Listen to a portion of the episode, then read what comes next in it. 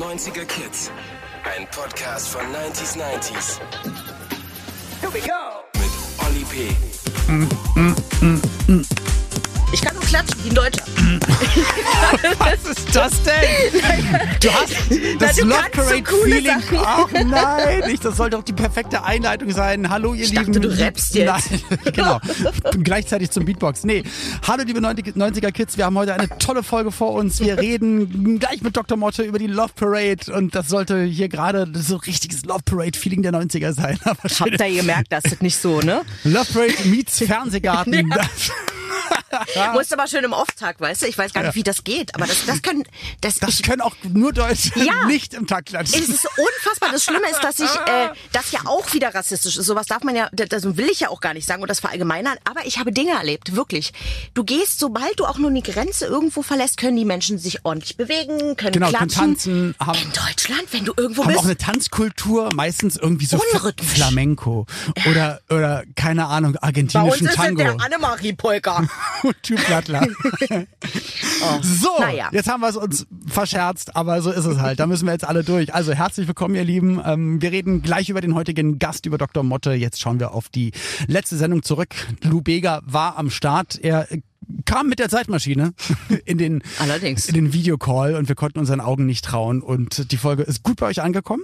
Er hat ja auch aus dem Nähkästchen geplaudert aus seinen 90ern und ja, was was gab es denn an Anmerkungen, liebe Ina? Also erstmal waren, äh, haben uns sehr, sehr viele äh, recht gegeben. Sie haben dieses Video gesehen, das kurze mit Lou Bega und haben gesehen, wie er aussieht und haben gesagt, okay, der sieht wirklich, wirklich sehr, sehr jung aus.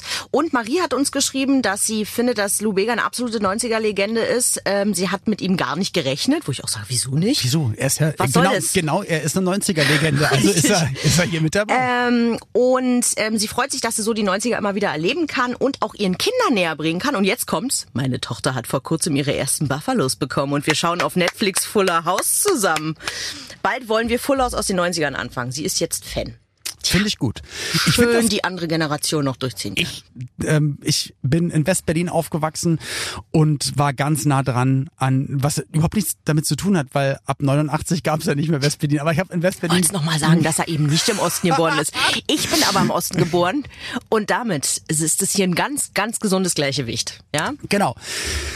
Ach, also was wollte ich sagen? Love Parade. Nein, weil die nur immer, ach, ist ja auch egal. So Love Parade, großes Ding. Ich habe das immer von weitem gesehen. Ich war war nie Techno Mitmacher, mit Tänzer, mit Trillerpfeife und Warnweste, sondern ich man kannte das, ich wusste, dass das in Berlin stattfindet und werde jetzt gleich mal tiefer in die Materie eintauchen und zwar mit Dr. Motte, der ist nämlich der Initiator sozusagen, er ist das Licht der Love Parade gewesen und seine ganzen Erfahrungen aus den gefühlt 70er, 80er, 90ern und heute wird er uns gleich mitteilen. Deswegen freue ich mich sehr auf das Gespräch mit Dr. Motte. Das Thema ist Techno der 90er und jetzt nochmal zusammengefasst von Ina und dann rein ins Gespräch. Na, lieber Olli, woran denkst du beim Thema Techno? An Knicklichter und Trillerpfeifen, an Neonfarben und bunte Outfits? Und du, lieber Dr. Motte, erinnerst du dich noch an die Anfänge der Love Parade mit ein paar hundert tanzenden Mitstreitern, an Friede, Freude, Eierkuchen oder an Millionen zwischen Brandenburger Tor und Siegessäule, ja, und Ärger wegen des zugemüllten Tiergartens? Techno in den 90ern war zuerst hart und anders, danach massentauglich und kommerziell und später fast vergessen, aber niemals tot. Herzlich willkommen, Dr. Motte. Hallo. Dankeschön, dass ich äh, hier sein darf. Ja, weißt du, was mich am meisten umgehauen hat? Nee. Ich habe gelesen, ähm, geboren in Spandau. Ich bin, ich komme auch aus Spandau, deswegen wollte ich nur sagen, ja, das Yeah. ist doch der absolute Wahnsinn. Wir müssten mal äh, noch die Ärzte einladen, weil die sind ja auch aus Wähler, Wähler kommt auch aus Spandau. Und äh, Ades Zabel. Das Zabel auch. Und Mhm. ähm, ich glaube, der, der Comedian Sascha Grammel, der mit der Schildkröte, der immer so Der mit der, Bauchredner der ist. mit der Schildkröte? der mit der Schildkröte, glaube ich jedenfalls. Aber äh, wo, wo bist du aufgewachsen? Also wo genau? In der Nähe vom äh, Rathaus Spandau. Meine Mutter hat da gearbeitet und das war so Grünhofer Weg 25. Ja, kenne ich. Witzig. Also hätte ich mich nicht irgendwann mal gezwungen oder wurde halb gezwungen, die Stadt zu verlassen aufgrund von einem Job, also meiner meiner ersten Moderationssache, die ich dann mit 20 irgendwann mal hatte, bin ich nach Köln gezogen. Ich ich hätte mir niemals vorstellen können, freiwillig aus Spandau rauszuziehen. Und das war für mich immer so eine so ein so ein Ultra Mikrokosmos und ich habe irgendwie alles in Spandau gehabt und gefunden und ich ich finde es dann umso bemerkenswerter, wenn es Spandauer gibt, die schon früher die, die Fesseln sprengen, die Ketten sprengen und sagen, okay, die, die Welt ist ein bisschen größer. Ja, und ich bin 82 da abgehauen. Also bin ja auch dann in Kreuzberg gelandet. Und alleine innerhalb der Stadt umzuziehen, das war für mich auch undenkbar gewesen. Echt? Ja, ähm, zu war deiner das Zeit, egal.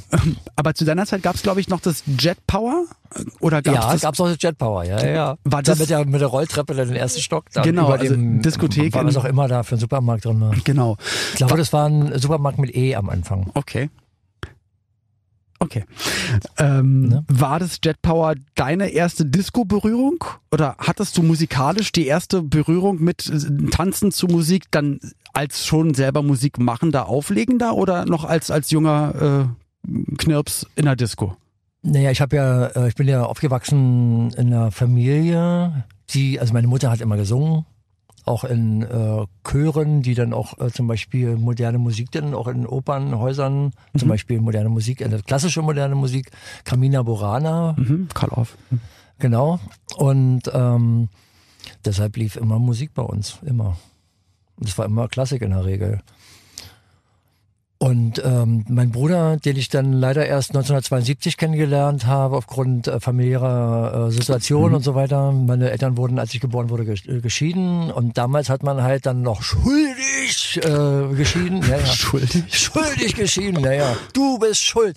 Nee, nee, ähm, weil, äh, und dann wurde nicht meiner Mutter, wurde dann äh, das, äh, die Erziehungsgewalt dann zugesprochen, sondern meinem Vater. Und der hat Okay. die einfach bloß äh, in Scharfenberg, Insel Scharfenberg ist nämlich ein Internat und hat die da reingesteckt und hat nie bezahlt dafür. Also komischer Typ, naja, das ist halt so. Und deshalb habe ich die erst ganz spät erst äh, kennengelernt. Weil meine Mutter hatte immer Angst davor, die Jungs zu sehen so und ich so, hm, äh, warum? Ja, sie hatte halt, war irgendwie traumatisiert, keine Ahnung. Ja, na klar. Und der hat mir dann, äh, da war ich 14, 1974, hat mir dann, also der Rainer, der hat mir dann eine Kassette gegeben und da war dann elektrischer Jazz drauf. Das war großartig. Und ich war dann von dem Zeitpunkt an, ich habe alles mein Taschengeld und äh, als ich dann auch äh, gelernt habe in der Zitadelle Spandau Betonbauer, Da habe ich Alles- meine erste Hochzeit gehabt. alles, alles Geld, ja, alles Geld, was ich ähm, äh, verdient hatte oder auch bekommen hatte und so weiter, ausgegeben für ich gehe jetzt zum Jazzkonzert. Bin immer aus Spandau dann äh, ins Cartier oder auch zu den Jazztagen in der Philharmonie oder auch ganz viel im Quasimodo gewesen. Und ich war der jüngste Jazz-Zuschauer. Ich war immer so unter 20. Ach krass. Ab ging's. Ja. Ich konnte nicht anders. Das war meine Musik dann. Jazz. Also gar nicht, da gar nicht der Clubgänger, sondern eher der Konzertgänger zu der Zeit. Oder lief das parallel? Naja, Clubgänger, also das war halt dann ein anderes Ding, weil in Spandau gab es dann ja zum Beispiel dann auch so Jugendheime. Und dann gab es da halt in den Jugendheimen dann Partys. Wurde Mucke gemacht. Samstags. Stimmt, stimmt, stimmt. Ja. Und das war dann in der Nähe von der Heerstraße da oben. Da haben wir wild gefeiert. Das war super. Und Wirklich. Und, günst- ich habe und- immer und schön. Und du Luftgitarre. Ich war nicht- und auf die Knie gefallen und so, äh, schön. Da konnte man das machen. Ja, ich glaube, das haben wir damals auch gemacht. Stimmt, die ganzen Jugendclubs irgendwie, da wurde nachmittags Breakdance angeboten und dann irgendwie alle paar Wochen mal wurde Mucke gemacht und du wusstest, äh, du kommst da rein, du musst nicht vom Big Eden stehen oder vom Society oder vom Strike und mit deinem sch- gefälschten Schülerausweis hoffen, dass sie dich reinlassen und bist einmal quer durch die Stadt gefahren, sondern konntest da abhotten. Nee, nee, also wir waren dann, äh, also ich bin ja dann 79 habe ich dann den Punk entdeckt. Da, Mhm. Danke an John Peel von hier aus, dass er auf BFBS oder das BFBS das auch präsentiert hat hier in Berlin dann. Ja. Und dann war ich Punk. Und dann plötzlich habe ich dann meine ganzen Schallplatten alle, meine ganzen Schallplatten, die ich gekauft habe. Alle, moderne also, klassische Musik, dann kam äh, Jazzrock Jazz. dazu, dann kam Punk dazu. Das sind ja alles ähm, ja schon sehr vielschichtige ja, und ich war immer radikal. Ich, so, dann konnte ich den Jazz nicht mehr hören. Ach so, okay. nur Punk gehört, ja. Und äh, das war dann ganz lustig. Dann ist man so als Punk dann äh, mit einer, also ganz frischer Punk, dann ich bin teilweise auch mit roten Haaren rumgelaufen und so. Hab versucht mir meine, meine, meine dunklen Haare zu bleichen, dann sind die gelb geworden. Ja. Okay. Muss man vorstellen. Dann habe ich ihn noch, also, naja, ich war äh, gerne dann auch rot unterwegs und so weiter. Naja, und dann ähm, äh, ist man dann, was soll man machen? Wo ist denn der nächste Punkclub dann? In Ja. Spandau? Mit Ach und Krach das Ballhaus. Ich wollte gerade sagen, Ballhaus hinten, wo jetzt Aber- Ikea ist um die Ecke. Und dann kam äh, Police mit Ochsen oder wie das Ja, heißt. you, don't- you, don't- have to put on the. Wir haben es gehasst. Wir haben es echt gehasst. Wirklich gehasst. Ja, Naja. und das, und, Aber und guter DJ, da, ja. das, also den Namen habe ich leider vergessen, der hatte so ein ziemliches Muttermal im Gesicht. Der, also den fand ich Mhm. damals gut, weil der hat immer so, also auch in den Jugendheimen dann, wo wir dann auch immer Samstag dann äh, unregelmäßig, aber regelmäßig ja, da waren. Ja, Der hat immer so Viertelstunde eine bestimmte Sparte dann, dann hat er so Gespielt. zwei, drei Stücke okay, als Übergang, das waren so dann halt so Crossover Ja. und dann wieder eine neue Sparte. okay. War super. Das heißt, man konnte, großartig. man musste nicht Ich weiß nicht mehr den Namen. Nach jedem Song auf die Fläche oder wieder runter. Der macht aber immer noch Musik, das weiß ich noch. Der Mhm. macht immer noch irgendwie ein Spannender, macht immer noch Rockmusik. Ach krass. Ja, ja. Also, ein, äh, also ich fand den, ich, der, der das ist so ein bisschen so Vorbild für mich, weil der halt es geschafft hat, wirklich so, ohne dass man es merkt, war man plötzlich im anderen Genre. Finde ich, also das, das macht ja, finde ich wirklich auch dann, die, also es macht es echt schwierig, wenn du eine Party hast, wo du weißt, okay, du hast jetzt nicht 100% Techno-Fans oder 100% Hip-Hopper da, sondern es ist, es ist halt gut durchgemischt. Und damals war das aber so. Und Und, ja, das war natürlich, halt so das war im, der im, im eine Ballhaus. Ort, alle gehen hin und da hast du wahrscheinlich 30 Prozent, die hätten jetzt Grunge gerne gehört und die anderen hätten gerne Charts gehört Ja, und du die musst du dann- alle unter einen Hut bekommen. Du hörst innerhalb von äh, zehn Minuten hörst du dann einen Wechsel. Da war am Anfang der zehn Minuten war dann äh, Police und am Ende der zehn Minuten war dann Clash. Äh, nein, nein. Eddie Grant mit Come back.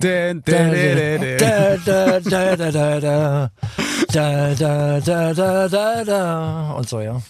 Ich weiß, an mir ist länger verloren gegangen. Ja, total.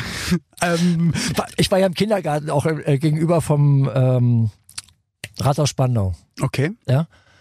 Und die Erzieherin meinte zu meiner Mutter, da war ich zwei, der Junge kann was. Stecken Sie den mal in äh, Chor, der bräuchte ein bisschen Hilfe für Gesangsbildung, weil ich war rhythmisch, ich konnte also auch äh, gut äh, äh, zur Musik tanzen und so weiter, also irgendwas war schon, schon mal da gewesen. Und was hat meine Mutter dann gemacht? Ballettunterricht. Bei mir war es das Gleiche und meine Mutter hat mich Echt? Du dann in die, Ballettunterricht, oder? äh, in, die, in die Tanzschule am Askania-Ring, also auch in Ja. Spandau Mhm. und da war es dann lateinamerikanisches Okay. und Standardtanzen, habe ich dann zehn Jahre lang gemacht. Ich habe ja. ein Jahr lang Ballett. Und dann weiß ich so ein bisschen so Haltung und dann so Nummer Aber- eins, Nummer zwei, Nummer drei, Nummer eins, Nummer zwei, Nummer drei. Aber es hat sich dann irgendwann dann doch in eine andere Richtung entwickelt. Ja, aber das ist ja, ein langer Weg dahin. Ja, natürlich ist es ein langer Weg, aber Also- jeder einzelne Schritt prägt dich ja. Trotzdem hatte ich vielleicht Ballett äh, für, zu einem Prozent ge geprägt und dann kam da noch die Musik. Gar nicht, okay. Ähm, Also aber Spitzentanz, also bitte sehr. wie ging es denn für dich dann in die Richtung weiter, dass du gemerkt hast, du willst nicht nur zur Musik dich bewegen und darauf angewiesen sein, wer was auflegt, sondern auch, auch selbst aktiv zu werden? Ja, das habe ich eigentlich schon äh, auch in Spandau schon gemacht. Ich habe nämlich Freunde eingeladen, äh, die dann auch Jazz mochten und dann haben wir einfach gemeinsam dann bei mir zu Hause dann haben wir uns dann Stücke vorgespielt gegenseitig. Okay, einfach vorgespielt und äh, Ja, guck mal hier, das ist das Geile, guck mal, den muss man hören und so und der und der und das und dies und das. Und da merkst du ja auch schon, wenn alle den Kopf schütteln und sagen, nee, also keine Ahnung, was du da hörst, aber es bewegt mich irgendwie nicht. Aber wie kam, wie kam denn der Schritt dann? Ich meine, es sind natürlich, da liegen ja sehr, sehr viele Jahre oder dann natürlich auch das ein passiert ja nicht dazwischen. mal so schnell passiert Ebenso. es ja nicht. Ich kann, ich kann ja nicht zaubern Ja. oder so, sondern Ja, es ist ein Prozess. Also Aber wie kam der Prozess, wie kamen die nächsten Schritte von der Punkmusik dann in Richtung ähm, elektronische Musik? Also eigentlich war es Oder so. waren da noch ein paar äh, Schritte dazwischen? Naja, also ich bin dann ja 82 dann äh, auch nach ähm, Kreuzberg dann gezogen, weil ich mich auch in eine Frau verliebt hatte damals, die Marina. Und äh, das war so, dann geht man natürlich als Punk dann natürlich auch ähm, zu Konzerten. Und die waren alle nicht in Spandau. Nee, die waren definitiv nicht entspannt. Aber ja. Und die Clubs, also wie, äh, komme ich jetzt auf den Namen, äh, also Exzess zum Beispiel oder auch, ähm, wir sind ja dann auch im SO36 Risiko gewesen, gab's da mal? SO36 und diverse andere Veranstaltungen. Es gab ja auch im, äh, im Potsdamer Straße im na, in der Potze, da gab's ja auch dann ganz viele äh, Veranstaltungen. Da sind auch die Ärzte dann aufgetreten, also als sie noch nicht die Ärzte waren, sondern Silent Gre- Green, ne? okay.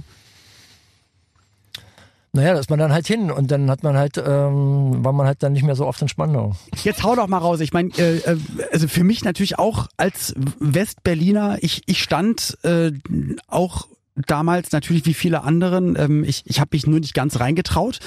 Äh, natürlich dann auch irgendwann Straße, äh, naja, also halt bei der Love Parade. und dachte Am mir, Kudamm? äh, nee, noch nicht am Kudamm. Ähm, ein Kumpel von mir, der war äh, Techno-Fan der allerersten Stunde, also der war derjenige in meiner Klasse, der mir auch immer vorgespielt hat. Der hatte mal die neuesten Platten da und zu Hause aufgedreht und ähm, Weißt du noch was? ich, ich, es, ich weiß immer einen Song, ich weiß nicht, wer es, wer es, wer der Interpret ist, äh, wie der Song heißt. Es war nur ein, ein Rabenschrei immer zu hören. Es war irgendwie, also der, der Ruf eines Raben oder einer Krähe, glaube ich. Und der war im Takt immer drin. Und es hat so gewummert. Und ich dachte so, Alter, was geht denn hier ab? Und ich kannte die Musik bis dahin gar nicht. Und dann hat er mir auch immer erzählt, ich weiß gar nicht mehr, in welche Clubs er gegangen ist. Aber er war 15, 16. Und ich habe nur gesehen, dass ihn das unfassbar bewegt hat und dass er das gelebt hat. Also es war nicht so, dass man gesagt hat, ähm, ja, und ich höre dann auch mal ein bisschen Techno. Charts und ich höre mal, hör mal ein bisschen. Techno Mhm. und mal auch ein bisschen Rock, sondern das das habe ich das erste Mal halt gesehen, außer bei einem anderen Freund, Mhm. der halt so richtig ähm, Metallica-Fan war und relativ viel Gitarrenmusik. Da hast du auch immer am Outfit und an, an Ja. bestimmten Dingen Ja. gesehen, okay, für ihn gibt es nur das eine. Und bei meinem Freund, da habe ich das erste Mal, also bei meinem bester Freund, so, dass er Techno gelebt hat. Love Parade. Na, ich glaube, das war vor allen Dingen für die Leute, die dann gesagt haben, naja, ich bin jetzt halt äh, äh, so ein äh, Musikfan von einem bestimmten Genre Ja. und haben mir gesagt, nee, ich, ich zeige das auch nach außen, weil das grenzt mich äh, zum einen ab und äh, erhö äh, erhöht mich dann, weil ich vielleicht in der Gesellschaft oder in der Familie oder so weiter nicht richtig anerkannt bin und so habe hab ich mal ein bisschen Aufmerksamkeit. Ist super ja. interessant, was du sagst, weil natürlich kann, kann ja jeder Fan von irgendeiner Musikrichtung sein, Ja. es im Auto hören, auf dem Walkman hören und läufst aber so rum wie alle anderen auch. Aber da hast du damals gemerkt, und das war ja noch bevor, ich sag mal, auch die Modeindustrie darauf eingestiegen ist und dann irgendwann extra Anziehsachen produziert hat für den Club, für die Love Parade, extra Flocati-Weste oder extra Neon oder extra Nieten oder Netz. Man, also das hast du ja auch schon bei der Love Parade gesehen, dass die Leute sich auf eine bestimmte Art und Weise gekleidet haben, aber jeder für sich, was er gerade da hatte. Da gab es B BS, äh, also Berliner Stadtreinigungs BSR äh, Hosen und eine Weste ja. oder ein Helm auf oder äh, eine, eine, eine Trillerpfeife. Wie hatten sich das entwickelt? Also wie, also dass man sich auch auf also wirklich, wie du gerade gesagt hast, durch durch Mode probiert hat, da optisch abzugrenzen. Also in Berlin mochte man das ja gar nicht eigentlich.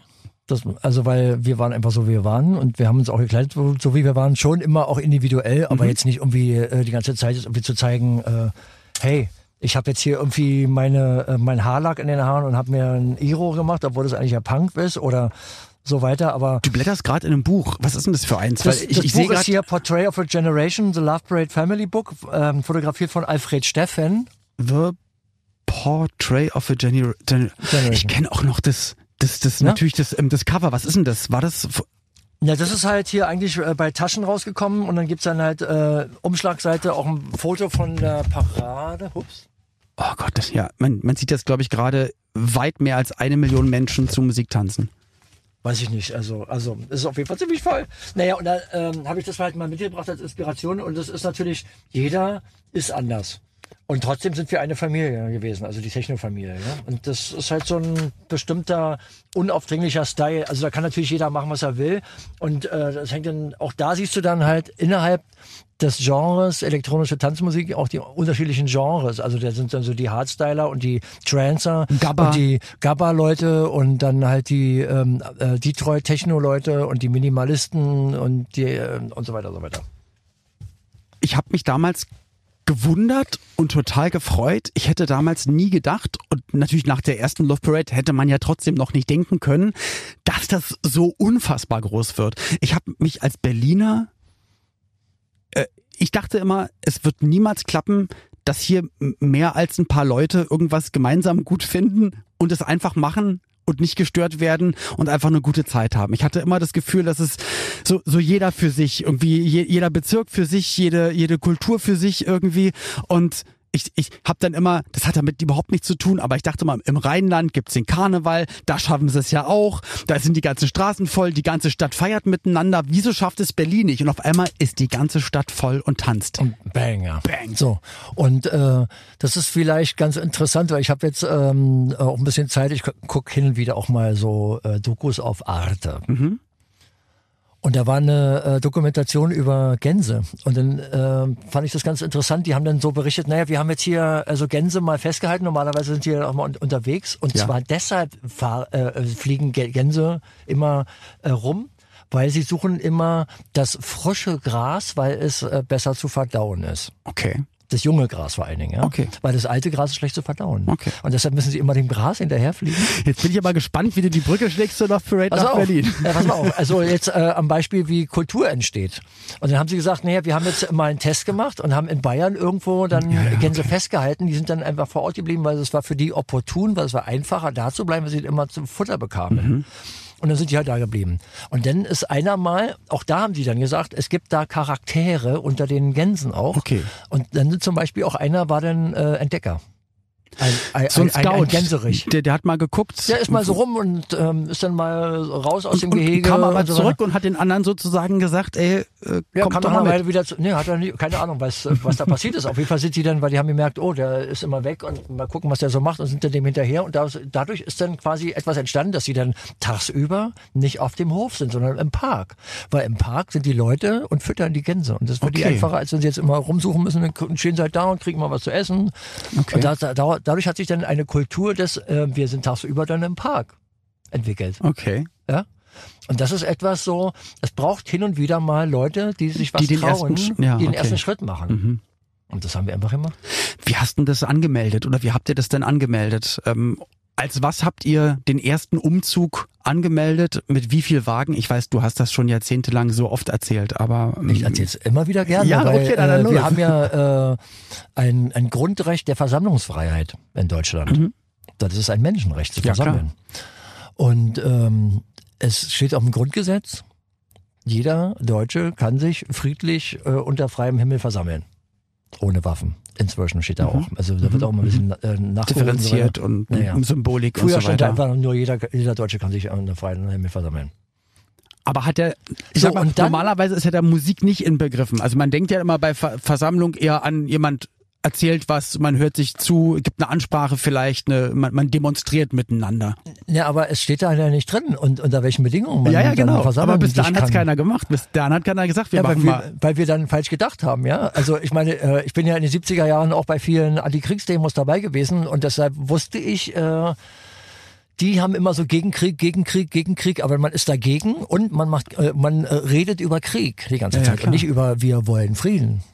Genau. Und das habe ich mir dann überlegt und dann haben wir das so angemeldet. Also wir haben äh, das also so, also ich hatte erstmal die Idee, dass wir, dass ich gesagt habe, inspiriert aus Geschichten aus England von äh, spontan stattfindenden Streetpartys von äh, gemobbten, äh, nicht gemobbten, von äh, von der Polizei aufgelösten illegalen Partys, weil es gab in, in England einen sogenannten Rave Act. Mhm. Der Rave Act hat das verboten, dass Raves stattfinden dürfen und dass man vor allen Dingen zu sich wiederholenden Rhythmen tanzt. Wirklich. Wie krass ist das denn? Ja, war. Da musst du erstmal, so. das musst du erstmal so formulieren. Und es gab sogar äh, auch Versammlungsverbote für äh, ab äh, drei Personen bist du eine Versammlung und es war verboten in England. Das ist ja krass. Ja, war so. Naja, jedenfalls, äh, das hat mich, also die Geschichten, die mir dann erzählt wurden, haben mich dann inspiriert und ich habe dann äh, nicht keine Antwort darauf gewusst, wie man das nach Berlin bringt. Wie man das macht. Eine spontane Streetparty. Also du brauchst ja deine Bedingungen, eine Ursache und so weiter und so weiter.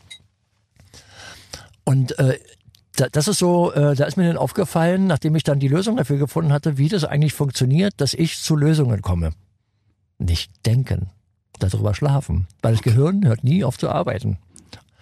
Und siehe da, ich war eingeladen ähm, im Mai 1989 äh, zusammen mit ähm, Kid Paul, dem damals jüngsten DJs der Welt, nein, äh, Deutschlands, ähm, äh, äh, auf einer Party äh, in Off- Off-Location äh, zu spielen. Und da kam mir dann morgens um 6 Uhr die Idee, wir melden eine Versammlung an und nehmen unsere Musik mit auf Lautsprecherwagen und tanzen dazu. Dann haben wir uns ein paar Mal getroffen. Dann haben wir das Es klingt- angemeldet Es klingt als so simpel, äh, weißt du, wie ich meine? ja, aber am Ende ist, äh, sind äh, gute Ideen sind manchmal ganz simpel. Und dann haben wir uns ein paar Mal getroffen und haben das auch angemeldet als äh, Demonstration für Friede, Freude, Eierkuchen und haben das dann auch äh, erklärt. Also Frieden steht für Abrüstung, Ja. also nicht nur mit Waffen, sondern Ja, auch ja. zwischen zwischenmenschlich Ja. auf allen Ebenen. Musik als Mittel, als neue, als unsere Kommunikationsmittel, Musik. Und deshalb brauchten wir auch nicht Reden halten oder so. Wir haben einfach dann, das ist unsere Form der Kommunikation. Weil wir tanzen dazu und das ist ein ganz anderes Miteinander äh, sich unterhalten, weil du tanzt wie du tanzt und ich tanze wie ich tanze und wenn man respektvoll dann da so mit umgeht, dann musst du nicht so tanzen, wie ich das will oder ich nicht so Aber es tanzen, wie du das willst. nicht in einer Diskussion aus, wo sich Gemüter erhitzen, sondern dann tanzt halt jeder so, wie er tanzt. Wir sind die gemeinsam, wir sind, wir sind dann quasi eine Gruppe von Menschen, äh, wo jeder die Freiheit hat zu sein und äh, eig- eigentlich so der äh, anarchistische Grundgedanke, so wie ich den äh, definiere. Ja. Meine, ich respektiere deine Freiheit. Das ist mein, mein, mein, mein Ideal eigentlich. Ja? So, und danach lebe ich auch. Und deshalb ist es dann halt so im Tanz selbstverständlich, dass wir alle peasig sind zueinander. Und wir entschuldigen uns, wenn ich zufällig dich gerempelt habe oder irgendwie sowas. Ganz normal. Und das ist ja auch ein Ausdruck. Wir wissen, in der Techno-Szene gibt es keine Probleme. Eigentlich gibt es keine Probleme. Ja. So, und das ist, auch, äh, das ist unser Ideal. Und du kannst sein, wie du willst. Das ist, äh, spielt keine Rolle, welche Hautfarbe, welche Religion, welche politische, politische Partei du gut findest und so weiter. Also das ganz schön, alles keine Rolle. aber schon vor Jahrzehnten ja schon eigentlich so weit, wie es die Gesellschaft dann, also die Gesellschaft hat das im Nachhinein probiert für sich komplett zu erarbeiten, aber das, was dann eigentlich in der Techno-Szene, wie du gerade gesagt hast, ja eigentlich schon relativ lange da war. Das war also, sofort da. Das war sofort. Also es wir darf- wollten, äh, also im äh, in dem Raum der Musik, ja, Ja. oder in dem äh, unter dem Schirm der Musik. Das ist der Rahmen und in dem Rahmen können wir uns alle bewegen, tanzen, Das anziehen. fanden wir alle gut und das war unser gemeinsamer Nenner und alles andere war nicht so wichtig. So, und deshalb haben wir auch nicht äh, gegen etwas Sondern für etwas. für etwas. Ja. Und eigentlich wollten wir das noch nicht mal, wir wollten einfach nur sein.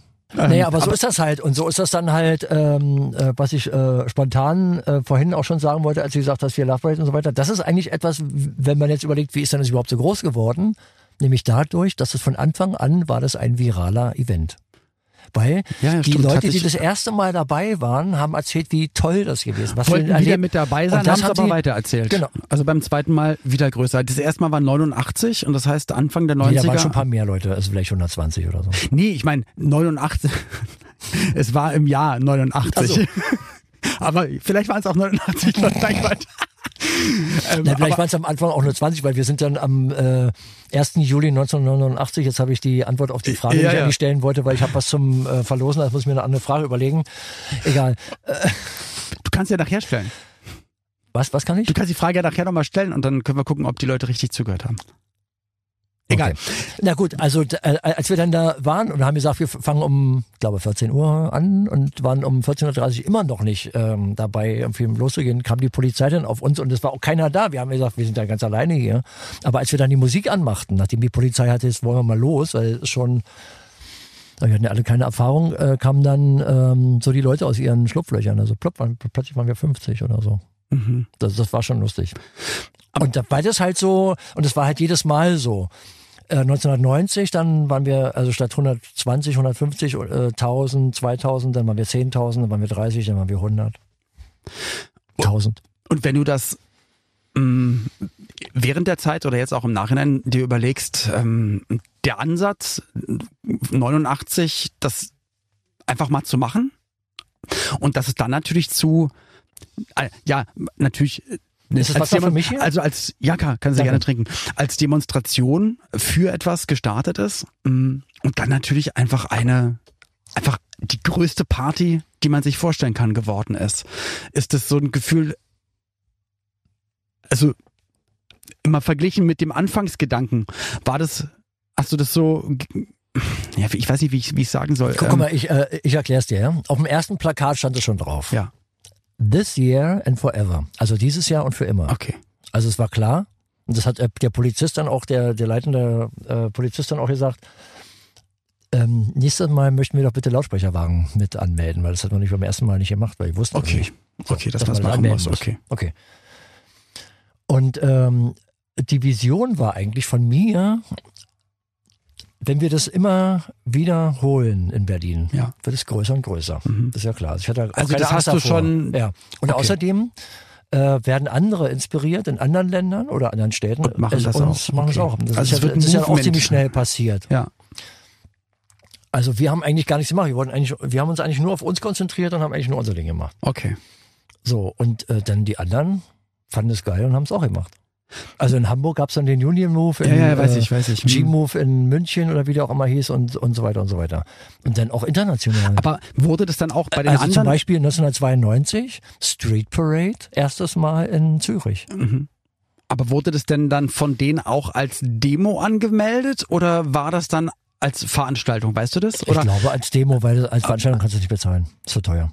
Okay, das heißt, war es bei euch auch noch relativ lang eine Demonstration angemeldet oder oder war es Ja, dann irgendwann? Okay. Also wir haben ja, wir haben immer gesagt, wir sind treu unserem eigentlichen Spirit, nämlich Ja. Friede, Freude, Eierkuchen. ja. Ja, und dann haben wir das immer wieder so angemeldet. Da haben natürlich dann immer wieder mal andere äh, Überschriften gehabt, wie äh, ähm, ähm, We are one family, Ja, genau. World Peace, äh, Pe Ja. Peace on Earth und so weiter. Und man hat jedes Jahr, weiß ich noch, man hat jedes Jahr gewartet, wann kommt das neue Logo, wie, wie, wie sieht das neue Echt, ja? Plakat aus und wie ist der neue äh, Spruch, äh, der, Ja, das neue ja Motto. Ab, und dann gab's ja ab 97 gab's ja auch dann immer auch eine Hymne dazu. Genau, richtig. Meter at the Love Parade. Nein, das war War- war wirklich keiner? Das War wirklich nicht? Nein, Oh das nein. war leider, äh, ähm, da haben Das war wir, der wir, Hul, ne? wir waren wirklich im, im Streit dann auch mit, äh, mit der mit der Plattenfirma und ähm, das ging dann. Aber äh, dann wir aber wären auch vor, vor Gericht gegangen. Nein, nein, Ja. wir wären, wollten vor Gericht gehen und äh, äh, dann haben gab's dann eigentlich so die Ansage. Ähm, wir hatten zwar den Namen Love Parade geschützt, Mhm. aber in dieser Art und Weise Okay, kannst du nichts machen. ja, okay. Meet Weil, weil, weil, weil, weil, es ist ja weil, eine Beschreibung von einem von, äh, einem, von, einer Sache, die passiert, also, ja. Krass. Ja, und Ah, alle okay. denken, ist, aber war nicht. Okay, Und die hätten ja auch sagen können, hier, komm, wir geben euch was ab. Kam nicht. Schweine. Ihr Schweine! Jetzt weiß ich, dass ich weine ja nicht, weil wir haben ja trotzdem, also ist doch egal. Also sollen doch alle, bitte sehr. so. Und du hast damals gesagt, hast du gerade erzählt, Ich gehe mal stand Boxen drauf, mit der Hul, ja? ja, Ne, warum nicht? aber muss ja nicht. Ne, komm, wir zeigen mal. Ja. Nein, Quatsch. Aber jetzt hast du, hast du gesagt, da stand drauf Now and Forever. Und ähm, jetzt gibt's ja This year and forever. This year. This also year das war so auf dem ersten Plakat. Und das war Genau. eigentlich so die Vision, äh, zu gucken, äh, kriegt man es vielleicht, also das war die Vision, die ich hatte. Vielleicht hat man irgendwann mal die Zeit, wo man dann sagt, naja, es finden in allen Ländern dann Love Parade statt. Ja. Und alle Menschen tanzen dann auf diesen Paraden und dann entdecken alle, wir sind Teil einer großen Familie, nämlich der Familie der Menschen auf diesem Planeten. Und dann fängt von alleine Frieden an. Und das ist der richtige Ansatz. Und ich denke auch, dass das klappt. Jetzt gab oder gibt es äh, schon länger nicht mehr das so als Event, wie du es mal gestartet hattest. Und jetzt gibt's eine, ähm, gibt's eine tolle neue Idee, einen tollen Ansatz, das doch wieder zu schaffen. Und das ist nämlich Rave the Planet. Könnt ihr checken unter www.ravetheplanet.com. Kannst du uns ein bisschen Punkt, was davon? Punkt com. Punkt com, ja genau. Wir sind ja in Deutschland, ne? Ach so, ja. Oder sagt Aber man es kann, es kann ja sein, dass ja auch ein paar Leute zu Wir sagen ja auch Etten, ne? Ja. Ja. ja, also da auf jeden Fall. Also da könnt ihr, da könnt ihr mal gucken. Aber erzähl doch mal, was ist der Ansatz oder was möchtest du erreichen mit äh, Rave the Planet? Was soll passieren? Wo soll es passieren? Also nach wie vor der Gedanke, dass nicht nur in einer Stadt, an einem Ort, sondern zeitgleich auf der Welt Also es äh, wird? ist halt in der Vergangenheit so gewesen, dass ganz, ganz viele Leute mich immer wieder gefragt haben, gibt's mal wieder eine Parade ja. in Berlin? ja, natürlich. Ich meine, es muss. Ne? Muss? Ja, natürlich. Muss. Und wenn man sich anguckt, was das alles für Auswirkungen hatte, das war schon ganz schön gut. Also sehr viele Clubs haben dann auch richtig viel Geld eingenommen. Ey, Der hat, äh, du, ich mein, danach die Aftershow, also nach dem Rave auf der Straße ging es dann in die Clubs und dann ging es nochmal richtig, also Oh. ja. Du auch, oder? Nein! Hä? Ich Ach, war doch, warst- ich war doch. Turniertänzer. Ich war doch, ich war doch Turnier, Turniertänzer. Ich musste immer früh zu Hause sein. Schön regeln, Ja. schön noch regeln. Ja. Naja, ähm, ich nicht. Ich habe äh, das im, in der Schule verweigert. Okay. klassischen Tanz. Walzer kann ich nicht. Aber ich kann alles andere. Ja, ja, ja. Nein, nein. Ähm, naja, die Idee ist auf jeden Fall, ähm, ich drücke mich so ein bisschen, nein. Ähm, die Idee ist auf jeden Fall, ähm, dass ähm, dessen, weshalb ich so oft gefragt wurde und dann ich auf der 90s Berlin Ausstellung gewesen bin und dann haben wir mal mit der 90s Berlin Organisation haben wir dann ähm, das umgesetzt, was ich so gesagt habe. Eigentlich ist doch die Love Parade das aller, allerwichtigste in den 90ern gewesen. Und dann haben wir eine Sonderausstellung gemacht, 30 Jahre Love Parade. Haben wir dargestellt, das war ähm, 2018. Mhm. Naja, 1. Juli 2018. Das ist schon vier Jahre her. Wahnsinn. Naja, ist halt so. Also wir haben es gemacht und dann haben wir halt, äh, das hat ja alles gut funktioniert und dann kamen wir irgendwie dann auf den Gedanken, sag mal, das kann man doch mal wiederholen. Und dann haben wir uns überlegt, wie und was und haben dann eine gemeinnützige GmbH gegründet, Mhm. die zwei Ziele hat, zwei Hauptziele. Das eine ist halt, den Love Parade Spirit nach Berlin zurückzuholen als Parade, als Darstellung der Gegenwartskultur der elektronischen Tanzmusik in Gänze. Mhm.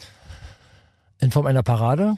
Ähm, und wir sind eine spendenbasierte GmbH. Also wer das unterstützen möchte, Ah. darf gerne auf www.ravetheplanet.com uns unterstützen, finanziell. Und da machen auch fünf Euro Sinn, weil Und- wenn das auf der ganzen Welt. Das machen auch Ja. fünf Euro, weil wir hatten eigentlich dann in der Mall of Berlin, äh, wir hatten 2019 hatten wir dann angefangen, äh, das äh, darzustellen. Das 2019 war das. Mit der Ja, muss ja. Also entweder Ende 2020? 2018 oder 2, also 2020 dann Anfang, nicht. also Januar 2020 haben wir Okay. eine Pressekonferenz gehabt Mhm. und haben äh, das kundgegeben, äh, dass wir das äh, wieder machen. Und haben gesagt, ihr könnt gerne ähm, dann auch spenden. Und ab 5 Euro stellen wir stellvertretend eine kleine Figur auf ein Modell von einer großen Parade, die in Berlin stattgefunden hat, Mhm. 1999 mit 1,5 Millionen Leuten. Das wollten wir eigentlich nachbauen Okay. mit Hilfe von äh, Minimalspende pro kleiner Figur, die so groß war wie äh, H0 Eisenbahn 1 zu 87. Ja. Den Tiergarten äh, aufgestellt, also die, die Straße 17. Juni Ja. mit ein paar Bäumen rum und dann hatten wir in der Mitte hatten wir auch die Siegessäule und dann haben wir gesagt, naja, für jede Spende, für jede 5 Euro Spende stellen wir eine Stellen Figur wir eine hin. Figur hin, mal gucken, wie viel es werden, ja. Ja. Und da wollten wir eigentlich das Ding voll machen. Und dann kam Corona. Ja.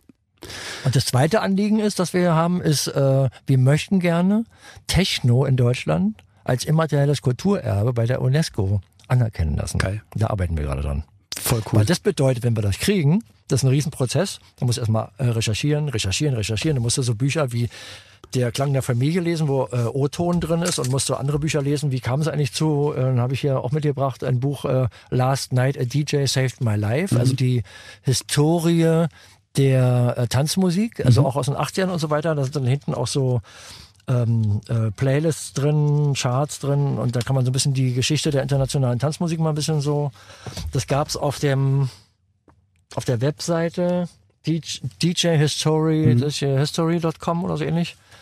Aber kann man immer noch im Antiquariat oder so finden. Also man, wenn man ein bisschen sucht, dann findet man das auch immer Aber noch. da seid und da ihr- gibt's auch diverse andere Bücher und das haben wir alles äh, äh, eingesammelt. Es gibt ja auch schon viele, viele Studien und Bücher über Technokultur, äh, über die Soziologie und so weiter.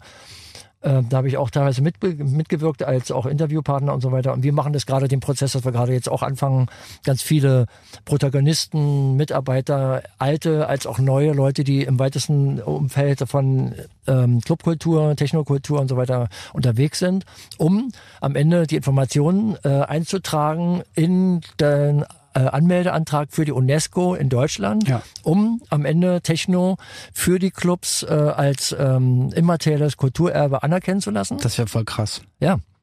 Und das bedeutet, wenn wir das kriegen würden, also wir können jetzt, Ja. dieses Jahr im Oktober können wir das abgeben. Okay. Und Also was wir arbeiten gerade ganz konzentriert daran. Okay. Und wenn ihr es kriegt, was hat das für, was hätte das für Features? Äh, die äh, gegenwärtige Situation, das müssen wir ja auch reinschreiben, weil die äh, UNESCO will natürlich wissen, ähm, äh, warum braucht man so etwas Ja. und was hindert, was könnte es für Möglichkeiten geben, die gerade die Situation für die Clubs äh, ähm, sehr schlecht sind. Mhm. Ja.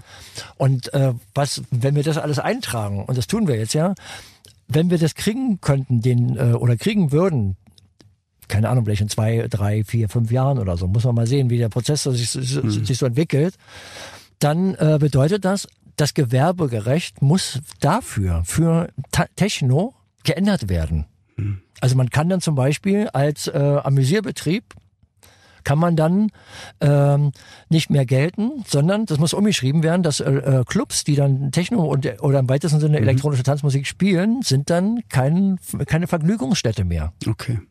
Sondern Kultur. Voll geil. Ja? Ich kann nur sagen, ich finde das me mega beeindruckend, ähm, wie lange du dich, wie viel und wie tief mit Musik beschäftigst, ähm, was du kulturell und musikalisch äh, nicht nur für, für das Land, sondern für die Welt getan hast, ist einfach so. Ich hoffe, dass es ganz, ganz schnell wieder losgeht. Ähm, momentan sieht so aus, verschoben, aber ein Glück nicht aufgehoben auf äh, 2022, ravetheplanet.com. Schaut auch da gerne mal rein, da gibt's nämlich alles Wissenswerte rund um den hoffentlich dann wieder Erdball umspannenden Rave. Äh, könnt natürlich auch gerne Dr. Motte auf Instagram folgen, auch da gibt's immer Neuigkeiten. Ja, oder auch Race the Planet auf Instagram oder auch Race the Planet oder mir auch auf äh, TikTok oder auf Facebook oder auf YouTube. Also oder auf allen Kanälen vertreten, mega cool. Äh, ich, du, rein theoretisch hätten wir wahrscheinlich jetzt Tage sprechen können und du hättest Warum immer nicht? wieder noch neue Sachen ausgepackt, aber unsere Zeit ist vorbei. Vielen, vielen Dank, mein Lieber. Sehr gerne. Als alter Spandauer, ich muss nur sagen, bin mega stolz auf dich. Dankeschön. Und ich drücke die Daumen ähm, ja, auf, auf die nächsten coolen Jahrzehnte. Vielen, Ich vielen Dank. mich drauf. Dankeschön. Bis bald, ja? Mua. Tschüss. Tschüss. Crazy, oder? Ein Flummi. Ein, ein, ein Flummi. Wie alt, also das ist ja auch schon wieder, jetzt muss ich schon wieder die Frage stellen. Der ist ja, okay, man sieht schon, dass er ein bisschen älter geworden ist, aber der hat ja so viel Energie. Ähm, Entschuldigung, ich habe nur Ina gerade meinen nackten Oberschenkel Gott gar nicht verwirrt. Gar nicht. Nein, egal. Hilfe! Ich habe ein Buch aus den 90ern von der Love Parade und da ist ein Bild von Dr. Motte drin und ich würde sagen, er ist jetzt so fünf Jahre älter. Es ist aber einfach schon 25 Jahre her und da siehst du einfach, dass Musik und ähm, das für die Musik und für die Kultur brennen einen echt jung halten kann. Ja. Voll cool und dass er auch immer noch nicht aufhören möchte damit und dass er immer noch weitermachen möchte mit so einer musikalischen Bewegung, mit einem richtigen Movement. Ich finde, dass das total total sinnvoll ist und dass sowas auch fehlt. Also ich finde es schade, dass es das in der Form nicht mehr gibt Ja. seit längerer Zeit Ja. und auch mit einem mit einem weltverbessernden Grundgedanken, mit einem Das war das Schönste der Welt. Der, der Gedanke der Love Ja. Parade ist was Ja. Wundervolles gewesen. Es ist ganz, ganz doll tragisch, dass dieser Unfall damals passiert ist. Ähm, ich hätte diese Love Parade gerne, gerne ein Leben lang noch jedes Jahr gehabt. Vielleicht auch immer in einer anderen Stadt oder so. Aber Genau. es äh, großes Kino. Ja, vielleicht kommt das auf eine andere Art und Weise wieder. Er ist ja auf jeden Fall dran und ähm, ja, wir verfolgen das Ganze einfach mal. Vielen, vielen Dank, lieber Dr. Motte. In der nächsten Folge haben wir auch einen ganz, ganz tollen Gast. Und zwar, ähm, ich, ich kann nur so viel verraten. Sollen wir es richtig verraten? Ähm, ich bin gespannt, wie du es halb verraten. Ach so, doch, natürlich. Nee, ja, wobei ich kann es nicht. Ja gut, ich, ich habe mal bei gute Zeiten, schlechte Zeiten, wir haben mal Oh Gott, einen Drehtag im, im Zirkus gehabt und in diesem Zirkus ist eine Band aufgetreten und hatte sozusagen, wir haben das damals einen Musikeinbau gehabt bei uns bei gute Zeiten, schlechte Mhm. Zeiten. Und da habe ich ihn, also es waren eine Frau und ein Mann, ähm, habe ich ihn von diesem Projekt halt auch kennengelernt und wir haben ein bisschen gequatscht und fand ihn sehr angenehm, sehr, sehr toll. Habe ihn über Jahrzehnte verfolgt und äh, wir sind auch schon länger bei Instagram befreundet und ich freue mich, dass wir jetzt in echt mit äh, einander reden können. Und zwar rede ich von Peter Plate von ehemals Rosenstolz. Ich wollte gerade sagen, es ist nicht Ollis Nachbar. Auf den hätte die Geschichte auch passen können. Nein, der hatte keinen musikalischen Einbau im Zirkus bei gute Zeiten, schlechte Zeiten.